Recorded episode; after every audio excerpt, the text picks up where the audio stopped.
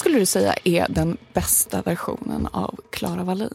Det är nog när jag är väldigt närvarande i nuet och också väldigt aktiv, produktiv och social. Gör du någonting aktivt för att bli liksom ditt optimala jag?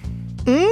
Men det känns också som att det är lite självuppfyllande. Att när man väl är i en positiv spiral då är det väldigt lätt att få in träning, meditation, ta hand om sina relationer. Och sen kanske när jag är i en, en dålig period så är det lätt att det spiralar bort och att det blir en ond cirkel. Ja. Men finns det någonting som också liksom kan inspirera dig? Alltså få dig, när du har dina låga perioder, att liksom kunna vända det här på något sätt? Du tänker på kanske en inspirerande bok? En inspirerande bok eller en coach eller om du har några liksom konton med inspirerande citat som du följer i sociala medier. Jag följer inte, men det kan absolut dyka upp när man sitter där och scrollar. Att så här, oj, det kommer upp ett citat. Det träffade rakt i hjärtat och det kan verkligen få mig att se på livet med lite mer förlåtande blick kanske. Med kvantfysiska glasögon? Mm, kanske det.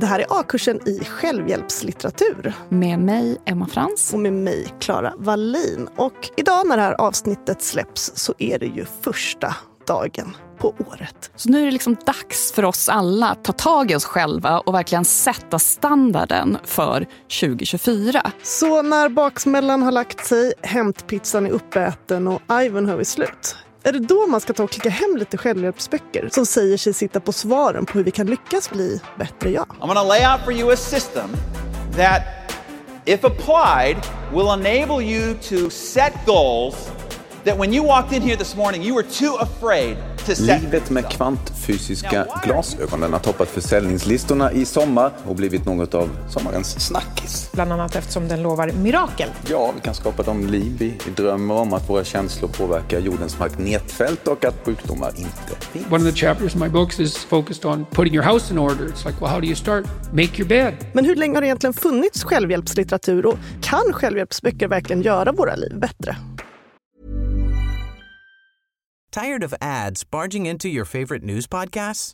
Good news. Ad-free listening is available on Amazon Music for all the music plus top podcasts included with your Prime membership. Stay up to date on everything newsworthy by downloading the Amazon Music app for free or go to amazon.com slash news ad free. That's amazon.com slash news ad free to catch up on the latest episodes without the ads. Hey, I'm Ryan Reynolds. At Mint Mobile, we like to do the opposite of what Big Wireless does. They charge you a lot, we charge you a little. So naturally, when they announced they'd be raising their prices due to inflation, we decided to deflate our prices due to not hating you. That's right. We're cutting the price of Mint Unlimited from $30 a month to just $15 a month. Give it a try at mintmobile.com slash switch. $45 upfront for three months plus taxes and fees. Promo rate for new customers for limited time. Unlimited more than 40 gigabytes per month. Slows. Full terms at mintmobile.com. A-kursen sponsras av Storytel. Emma, hur viktigt tycker du att uppläsaren är när du lyssnar på en ljudbok? Jätteviktig. Vad gillar du för typ av uppläsare? Jag kan säga vad jag har ganska svårt för. Och Det kan vara uppläsare som är överdrivet dramatiserande. Det blir för läskigt för dig kanske? Mm, det är säkert det som är problemet. Har du till och med slutat lyssna på en bok för att du inte gillat uppläsaren även fast själva boken var bra? Ja, det har jag verkligen gjort. Och det är du inte ensam om. Hela 89 procent av Storytels lyssnare har faktiskt gjort det någon gång. Avslutat en bok för att rösten inte passar just dem. Men nu behöver man inte göra det. För nu lanserar Storytel Voice Switcher. Det är en funktion där Storytels användare kan växla mellan olika svenska röster när de lyssnar på sin favoritbok. Med hjälp av en ny teknik så kompletteras den vanliga uppläsaren av tre olika AI-genererade röster. Till en början finns Voice Switcher tillgänglig på svenska på 25 titlar. Och jag som då gillar när man dramatiserar, jag har exempelvis lyssnat på Utvandrarna som Stefan Sauk som ändå är en sån där dramatiserande uppläsare och jag uppskattade han bredde på med småländskan och så.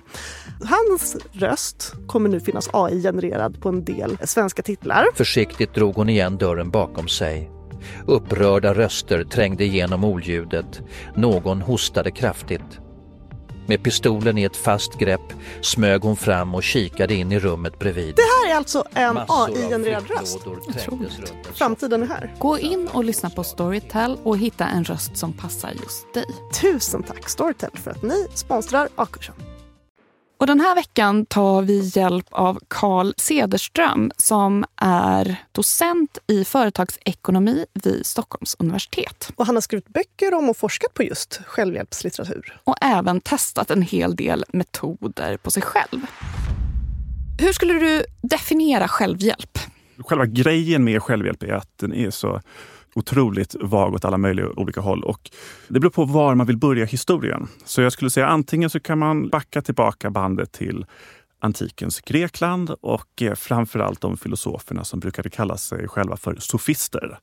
Och eh, de var liksom den tidens konsulter kan man säga.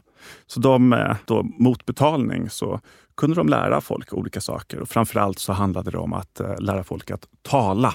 Så man kunde liksom vinna olika typer av argument. Sen kan man också säga att en viss typ av självhjälp börjar något senare med eh, stoikerna och framförallt eh, vissa romerska filosofer som fortfarande är aktuella idag när man läser självhjälpslitteratur.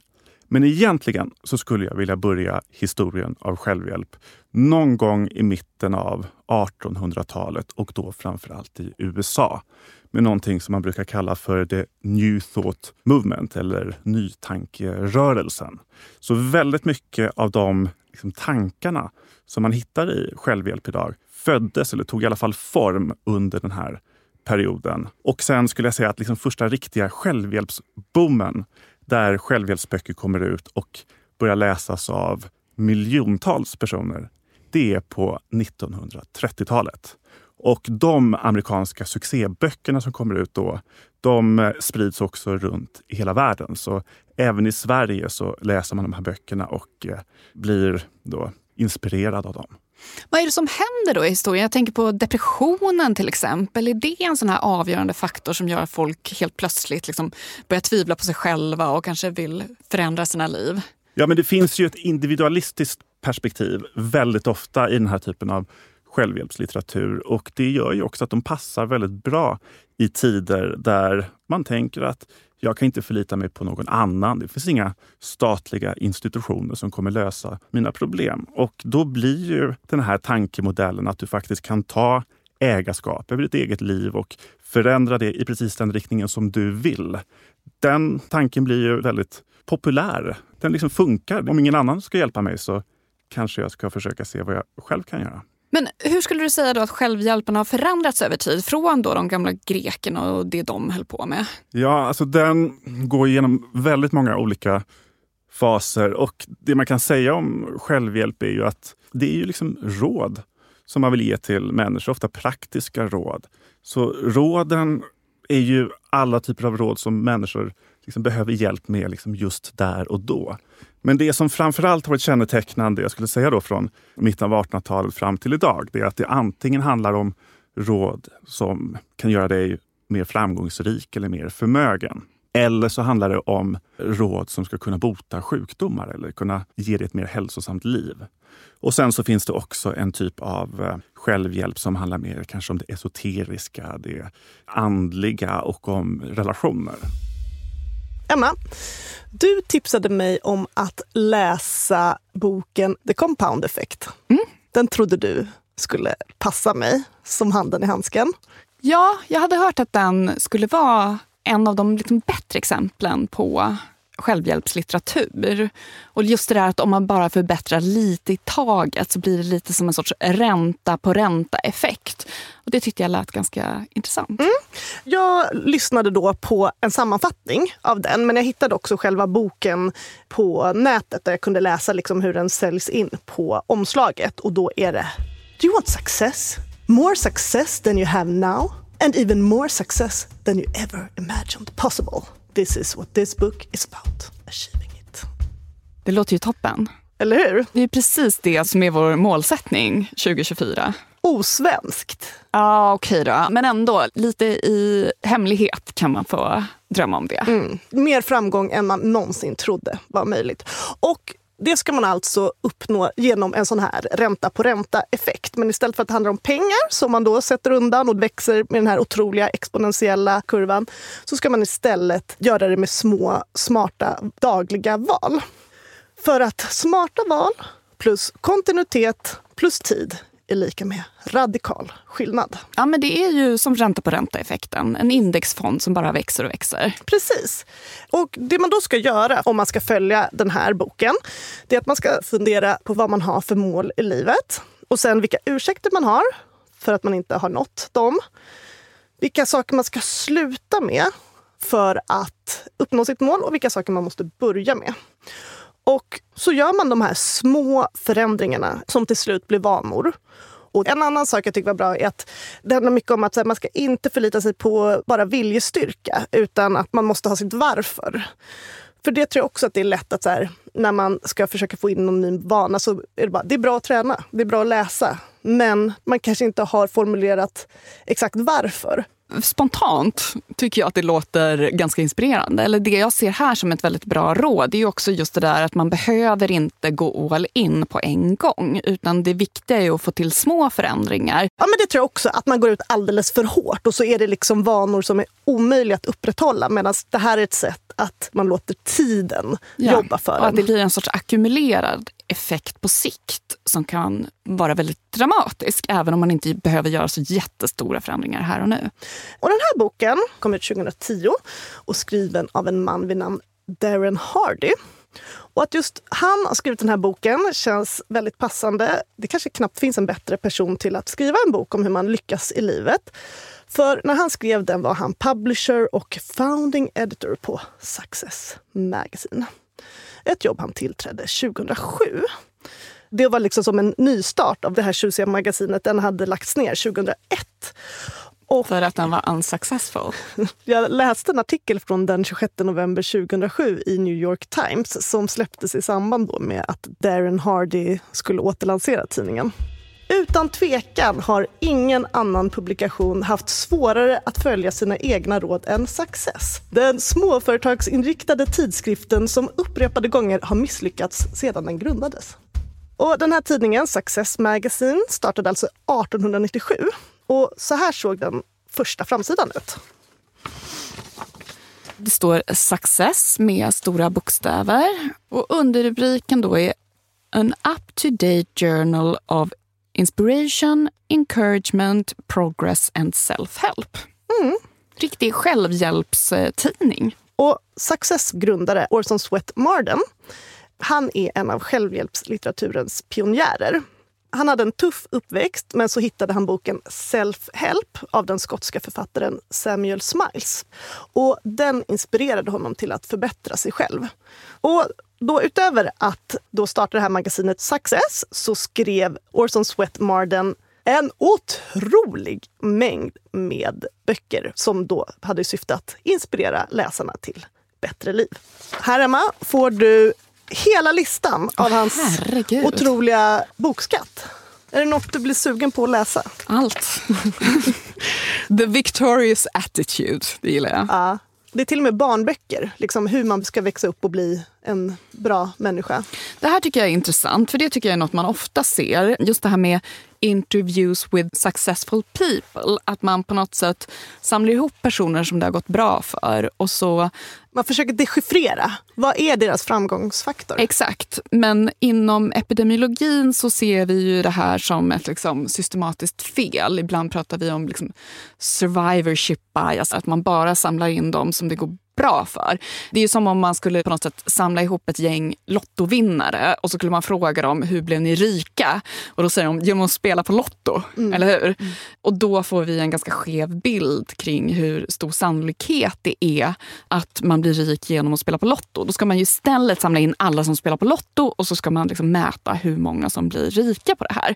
Då får man ju liksom en helt annan bild. Och det är ju exakt det upplägget som då Orson Swett Mardens skapelse Success Magazine har haft. Att göra personporträtt för att läsaren ska kunna ta till sig av deras metoder och förhoppningsvis bli lika framgångsrika själva. Och I samma artikel i New York Times, där det stod att tidningen Success inte varit den framgångssaga som personerna de skildrar i tidningen är, så kan man läsa om Darren Hardys visioner när han då ska återlansera tidningen 2007. Och han ska alltså följa Orson Swett Mardens anda och låta den handla om personlig utveckling. I motsats till ett personporträtt i Forbes om Richard Branson från Virgin Group skulle handla om hans senaste förvärv skulle en artikel från Success ta en titt på hur Richard Branson sätter mål och motiverar anställda, vad hans morgonritual är och vad han gör för att hålla sig själv hälsosam, i form och vital. Och Darren Hardy jobbade med Success Magazine fram till 2015. Och numera verkar han vara självhjälpsguru på heltid och driver då Darren Hardy LLC. Och jag kikade in på hans webbplats där liksom hans slogan är Be the exception. Och det är en helt otrolig organisation. En och en halv miljarder människor globalt som är en del av det här nätverket? Nej, alltså det är ju så många som de haft en positiv inverkan på. Oj, hur mäter man det? Jag vet inte, men visst är det otroligt. If it's true. Men du kan beskriva hur bilden ser ut. Ja, det är ett helt gäng. Det är väldigt mycket kvinnor i blandade åldrar och så är det väl då den här Hardy i mitten gissar jag. Och de ser alla väldigt välmående ut, friska och vi får se liksom lite spänd bicep tycker jag nästan här också på Hardy i mitten.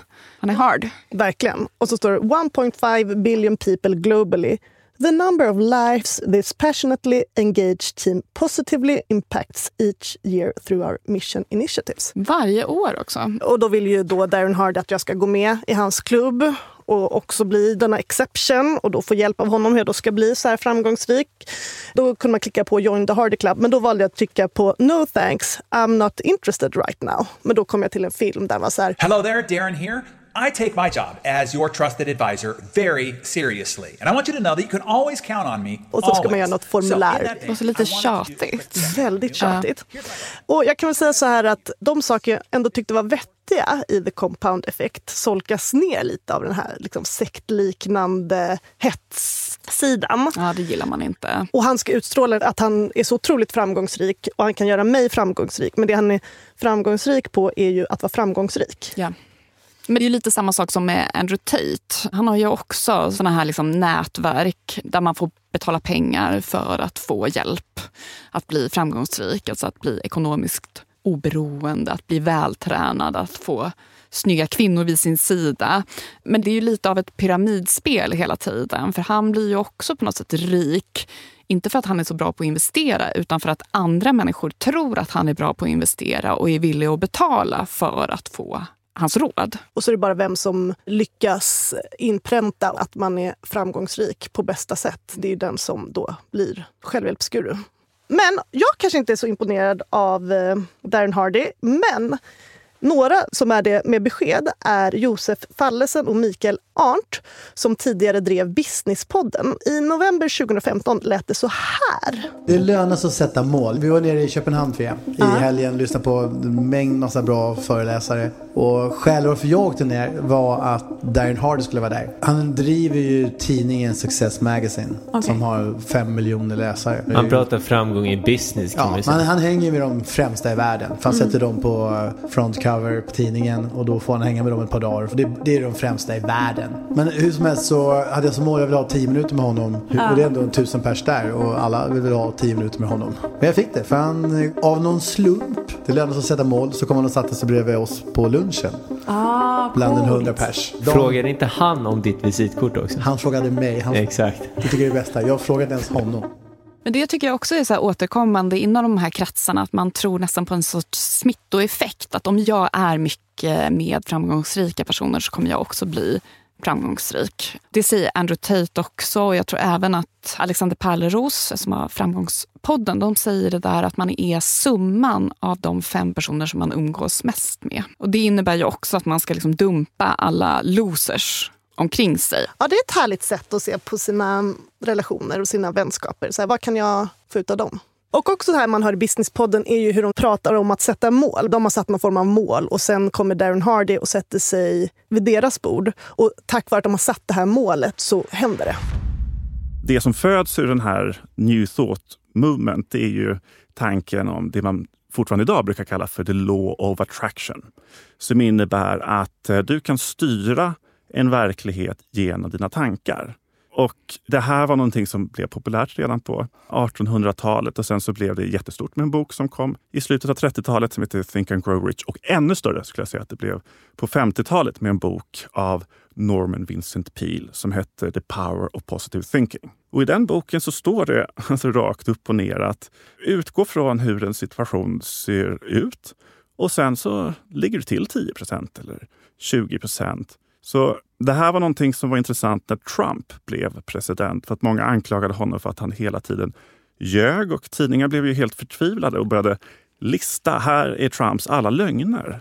Men man kan också försöka förstå Trump utifrån den här idén om det positiva tänkandet som han faktiskt är och också erkänt är väldigt influerad av. Så den här Norman Vincent Peale, han var den som eh, förrättade vigseln mellan Donald Trump och Ivana när de gifte sig 1977. Så han har varit en person som har varit väldigt nära den liksom amerikanska politiken och det som han då predikar, det är att det viktiga är inte verkligheten utan det är vår attityd. Attityden är alltid viktigare än verkligheten. Så Trump ljuger inte utan han skapar sin egen verklighet? Precis. Så det handlar om att du ska påverka världen runt omkring dig. Men framför allt liksom kunna påverka dig själv. Och eh, det här är ju en tanke som är väldigt vanlig, kanske framför allt i vissa liksom, högerpolitiska läger. Att man tänker att eh, fattiga personer, de är fattiga av ett val. Och det har också Donald Trump själv sagt i en intervju i magasinet Playboy. 1980 så fick han frågan, vad hade du gjort om du hade fötts in i en familj som var gruvarbetare? Och då säger han, hade jag gjort det så hade jag omedelbart tagit mig därifrån. Så där finns en tanke som egentligen är den motsatta tanken än den som man har inom sociologi. Att en människas liv är i väldigt hög grad präglad av vilken typ av miljö som du växer upp i, vilken typ av skola du går i, vilka föräldrar du har, hur din omgivning formar dig. Utan den här tanken, det är att ingenting av det där spelar egentligen någon roll. Det finns inga omständigheter i en människas liv som kan sägas påverka en person, utan allting sitter liksom i din egen tanke. Och de här tankarna som Norman Vincent Peale utvecklade på 50-talet, de finns ju fortfarande kvar idag och eh, fick ju en andra liksom kulmen eller renässans för, nu kommer jag inte ihåg, det 2008 kanske, som den här The Secret kom. Och det var från början en eh, DVD som släpptes av en australiensisk kvinna vid namn Rhonda Byrne. Och det blev en jättesuccé och sen kom också en bok. Och eh, där intervjuar hon ett eh, stort antal personer med lite olika titlar. Och eh, de säger egentligen mer eller mindre samma sak. Alltså, det handlar om the law of attraction, alltså den här idén som föddes redan på 1800-talet. Vilket också intressant nog inte alls står i en sådan bok. Istället så nämner de personer som Platon och Napoleon och så säger de vad var det som gjorde dem så framgångsrika? Det alla de hade gemensamt, står det då liksom i början av boken, det var att de hade upptäckt den här hemligheten.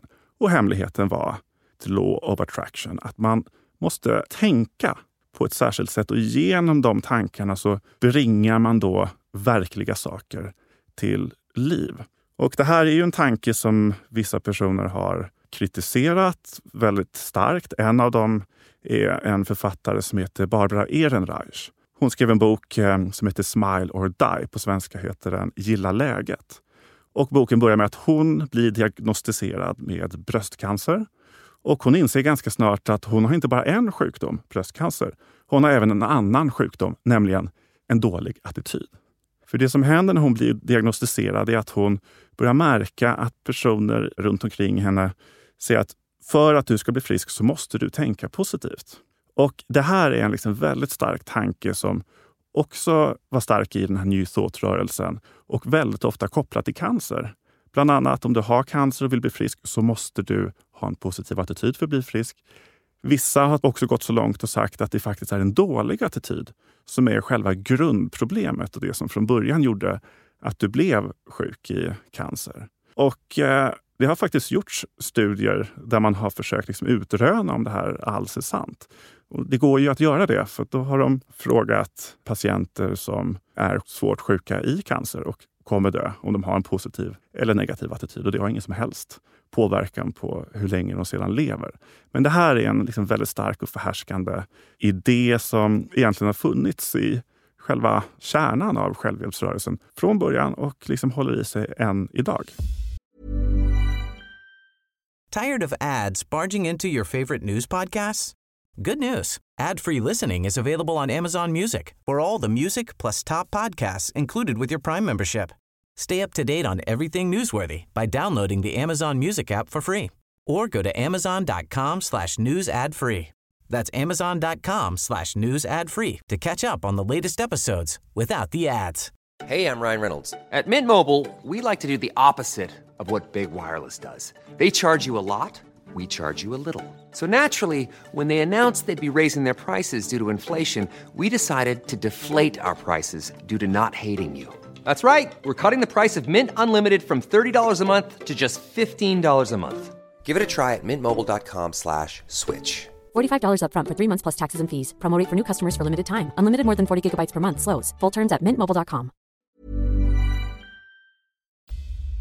Ja, men trots den här kritiken som du framför nu mot compound effect så tror jag ändå att du fick ut mer av att läsa den boken än vad jag fick av att läsa den självhjälpsbok som jag valde ut. Eller jag lyssnade faktiskt på den. Boken heter Livet med kvantfysiska glasögon. Svårt! Ja, verkligen. Kvantfysik, det här är svåra grejer. Det vet vi ju. Det är ju sånt som man får Nobelpris för, de upptäckterna. Det måste vara riktigt smarta människor som har skrivit den. Ja, de hävdar ju då i inledningen att de då har specialiserat sig inom applicerad kvantfysik.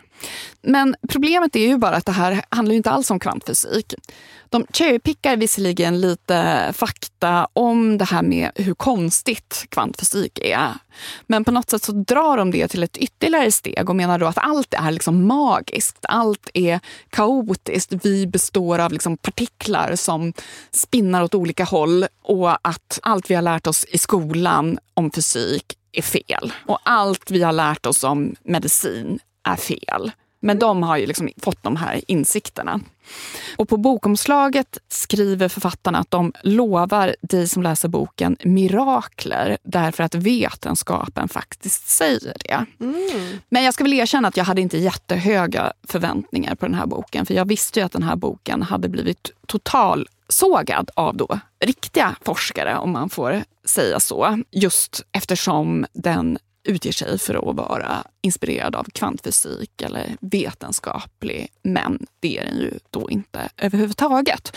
Men det den här boken då handlar om i en lite ny skepnad är ju då den så kallade attraktionslagen. Du pratar ju ofta om law of attraction. Ja, alltså jag återkommer lite till det. Just för att det finns många personer inom alternativmedicin och pseudovetenskap som tror på det här. Och det är baserat på en sorts idé om att lika attraherar lika. Och att positiva tankar ger upphov till positiv energi. Att vi skickar då ut den här positiva energin i universum. Vilket då gör att vi attraherar andra positiva saker som framgång, bra hälsa, god ekonomi och bra relationer. Fast om man ska ha vetenskapen som argument för det så är det väl ofta att olika attraherar varandra. Om man tänker magnetism och sådär. Nej, men de som är förespråkare av det här de hänvisar ju då ibland till kvantfysik och också liksom att hjärnan är outforskad än så länge. Vi har en liksom enorm kapacitet som vi inte är medvetna om. Men företrädare för forskarsamhället de har ju dömt ut det här som helt ovetenskapligt. Så det kanske inte är så konstigt att du reagerar på att det här inte riktigt hänger ihop med det du har fått lära dig i skolan. Men allt jag har fått lära mig i skolan är ju fel. Ja, har jag nu också fått ja, lära precis, mig. Så att det blir ju lite så här cirkelresonemang hela tiden.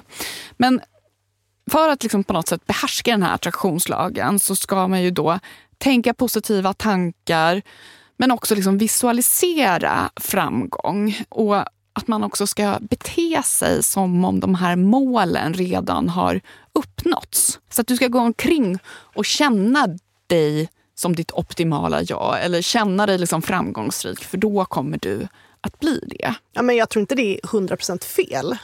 Alltså, klä sig för det jobbet man vill ha, inte det jobbet man har. Exakt, fake it till you make it. Och det här är ju också någonting som psykologer säger att beteende kommer först. Och börjar man bete sig som den man vill vara så kommer andra uppfatta en på det sättet och man själv kommer liksom också anpassa sig efter. Man lurar nästan sig själv. Så att jag menar visst, de här tankarna återkommer inom modern psykologi också. Men man behöver kanske inte dra in kvantfysiken. Verkligen inte. Och jag menar, det blir ju också på något sätt ganska skuldbeläggande att tänka på det här sättet. Så att går det dåligt för en, ja men då är det ens eget fel. Alltså människor som lever under fruktansvärda förhållanden, är det liksom deras eget fel för att de inte lyckas tänka tillräckligt positiva tankar? Att de bara förväntar sig att det ska hända massa hemska saker. Och det här var ju faktiskt Helena Kopp-Kallner inne på i vårt avsnitt som handlade om obstetrik och gynekologi. Hon pratade om det här med yoga girl som menade att hon hade bra intuition och därför skulle inget hemskt drabba henne. Medan då de kvinnor som det inte går bra för när de föder barn, att de har på något sätt dålig intuition. Så det blir ju väldigt liksom, skuldbeläggande när man hela tiden pratar om att det är du själv som är ansvarig för att skapa din verklighet. Vad är egentligen kvantfysik? Fysikerna säger att den som säger att den förstår kvantfysik har inget förstånd. Men i och med att den här boken fick så extremt mycket kritik så blev jag nästan förvånad över att den faktiskt fanns tillgänglig på Storytel, där jag då lyssnade på den. Och jag tror att den var ännu värre att lyssna på än att läsa, för det var lite så tutor och det var lite, lite fåniga dialoger och grejer som de hade lagt in. Fyll ett antal glas med vatten. Sänd sedan era tankar och känslor till vattnet i glasen. Därefter är det dags för ett smakprov. Men man löste i alla fall det här på Akademibokhandeln genom att byta kategori från psykologihyllan till esoterikahyllan. Inte till fantasyhyllan. Jag kommer bjuda på att läsare får möjlighet att skicka resurser till sig själv i dåtiden och transformera någonting i dåtiden. Och vi kommer också kunna ta emot information från framtiden till nutiden. Den här genren, om det är någonting som verkligen kännetecknar den så är det ju att den har ett minst sagt liberalt förhållande till vetenskap och eh, studier. Och det är en sån sak man också kan roa sig med. Man kan bara titta på liksom senaste typen av lyckostudier så hittar man att de som är lyckligare är de som dricker. De som är olyckligare är de som dricker. De som är lyckligare är de som är gifta. De som är lyckligare är de som inte är gifta. Och så fortsätter det sådär. Så att eh, man kan ju konstruera studier så att du får mer eller mindre vilket resultat du vill kring många av de här frågorna som är i hjärtat av självhjälp. Och då tänker jag framför allt på frågor som lycka. Och just lycka är ju ett av de absolut mest eh, spretiga begrepp man kan tänka sig. Och eh, om man tittar på lycka som begreppshistoria så har den genomgått eh, en oändlig massa förvandlingar. Och eh, om man tittar till exempel på vad lycka betydde under antikens Grekland så var det någonting som en människa aldrig liksom i sin helhet kunde erfara, utan det var någonting som var reserverat uteslutande för gudarna. Att tro att man kunde vara en fullständigt lycklig person, det var egentligen en blasfemisk tanke eftersom eh, det fanns liksom gränser för liksom hur långt eller hur nära gudarna en människa kunde komma. Så lycka var egentligen uteslutande för gudarna, alltså i den här liksom koncentrerade formen. Och sen om man följer begreppet så liksom under hela medeltiden så är lycka någonting som egentligen bara existerar efter jordelivet. Och eh, under renässansen så börjar lyckobegreppet långsamt liksom röra sig mot eh, liksom någon slags mänsklig erfarenhet. Men det är först under upplysningen som man börjar tänka att det här med lycka, det är någonting som en människa faktiskt eh, inte bara kan erfara utan också bör eftersträva. Och Det som är intressant just med den punkten i historien när lycka inte bara är någonting som en människa kan få utan någonting som människan bör eftersträva, det är att man då för första gången också kan liksom bli olycklig eller känna sig misslyckad för att man inte är lycklig. Så att då flyttar den typen av lycka och att liksom göra ditt liv lyckligt och erfara lycka till ett eh, imperativ, ett påbud. Det är liksom ett moraliskt påbud som man skulle försöka uppnå. Och eh, det är en liksom, ny era, skulle man kunna säga, när lycka får den definitionen. Och så är det ju fortfarande i väldigt hög grad idag. Att eh, vi föds och det vi ska göra med våra liv det är att vi ska försöka bli lyckliga. Och det finns ju väldigt få personer som inte håller med om det. Men när man börjar nysta i det där så ser man ju också att det som anses vara lycka eller ett lyckligt liv skiljer sig ju enormt mycket både mellan kulturer och eh, liksom genom åren och generationer. Jag skrev ju en sommarserie i Svenska Dagbladet om just manlig självhjälp och såna här manliga självhjälpsgurus. Det tycker jag liksom ändå är en trend som man har sett. Att det här har kanske tidigare varit någonting som haft låg status. Det har varit väldigt mycket kvinnor som har tagit del av liksom självhjälpslitteraturen. Det har varit ganska liksom flummigt och nyandligt. Men nu känns det som det liksom mer och mer har gått över till att vara liksom tydliga manualer, tydliga riktlinjer och ganska mycket också inriktat till en manlig publik. Jordan B. Peterson säger åt våra män att bädda sängen. Exakt. Och jag tycker att det är liksom lite intressant för det verkar också ganska mycket som om självhjälpen lite är en reaktion på att man känner att samhället kommer inte hjälpa mig utan jag måste ta tag i mina problem själv. Jag måste själv nå framgång det här kopplas ju ofta till just en sorts manlighet i kris där många unga män känner att de har det svårt i dagens samhälle. Och jag tror att många av de här liksom, som Andrew Tate och Jordan B. Peterson, de spelar ju också ganska mycket på det här missnöjet. Så att de bekräftar ju den här känslan hos de här männen och så på olika sätt försöker de liksom, gå med i mitt war room så kommer jag hjälpa dig att hitta strategier och därmed löser vi dina problem. Och jag läste det du skrev i Svenska Dagbladet i somras om det här och det var väldigt intressant. Och säg en Jordan B. Peterson är ju väldigt lätt att avfärda när han pratar om typ humrar och applicerar deras beteende på oss människor. Men med det sagt, att rycka upp sig, ta kontroll över sitt eget liv och liksom börja med att bädda sängen. Nu kan inte jag Jordan B. Petersons livsregler utan till men det känns som att det finns ändå poänger i det han skriver. Jag håller verkligen med. Och på något sätt, han har ju fått ett dåligt rykte just också för att han har blivit så omhuldad av såna här mansrättsaktivister eller liksom konservativa människor i USA. Men många av de här råden som han ger är ju ändå ganska... Alltså de är inte dåliga de råden. De är till och med bra ibland. Vad har vi för några? Andrew Tate har ju mycket det här hedonistiska synen. Man ska liksom få kvinnor, man ska få mycket pengar, man ska köra snabba bilar. Medan Peterson har ju liksom lite mer så här holistisk syn på livet. Liksom att man ska försöka värna sina relationer, man ska ta hand om sin kropp, man ska ta ansvar. Man ska liksom gå igenom livet med någon sorts värdighet i behåll. Att det är det som är målet, kanske inte liksom så här, snabba cash. Det kan ju vara lycka i båda former, men en är mer kortsiktig och en är mer långsiktig. Ja, och kanske, just, kanske snarare meningsfullhet i livet än lycka. För Peterson säger nästan att livet är ett lidande det ska inte vara kul. Det bästa man kan göra det är att liksom ta sig igenom det här hemska livet med någon sorts värdighet i behåll. Och vad tycker du om Andrew Tate? Jag skulle kunna rada upp en jättelång lista på allt med Andrew Tates läror som jag tycker är dåligt. Men jag vill ändå ge honom lite rätt i en grej och det är just det där att han är så här, även om du inte känner för det, gå ändå till gymmet. Och det har han ändå en poäng i, liksom just det där att Ibland så mår man bättre bara man kommer ut och gör grejer. Att det här fastna i sängen eller liksom fastna i sina negativa känslor, det kan vara väldigt destruktivt. Du har ju själv testat en hel del självhjälpsmetoder och du har också skrivit om det i boken Den vilda jakten på ett bättre jag. Vad var syftet med det här projektet? Jag hade tillsammans med min kollega som jag skrev den här boken tillsammans med, Andrew Spicer. Vi hade skrivit en bok eh, några år tidigare som var en något mer akademisk och eh, teoretisk bok som handlade om framväxten av ett eh, wellness-samhälle. Och när den boken kom ut så var det väldigt många som sa, men har ni provat någonting av det här?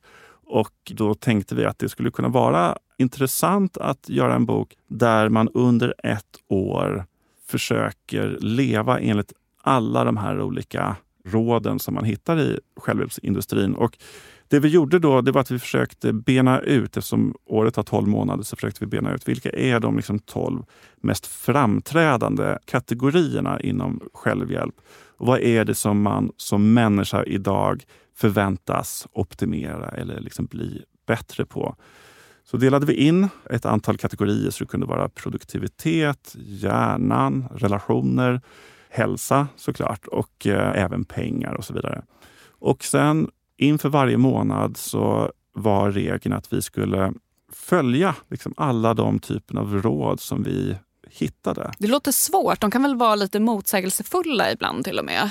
Verkligen motsägelsefulla. Och det som var bra med att vi var två, det var att vi också kunde koncentrera oss på olika saker och uh, olika metoder.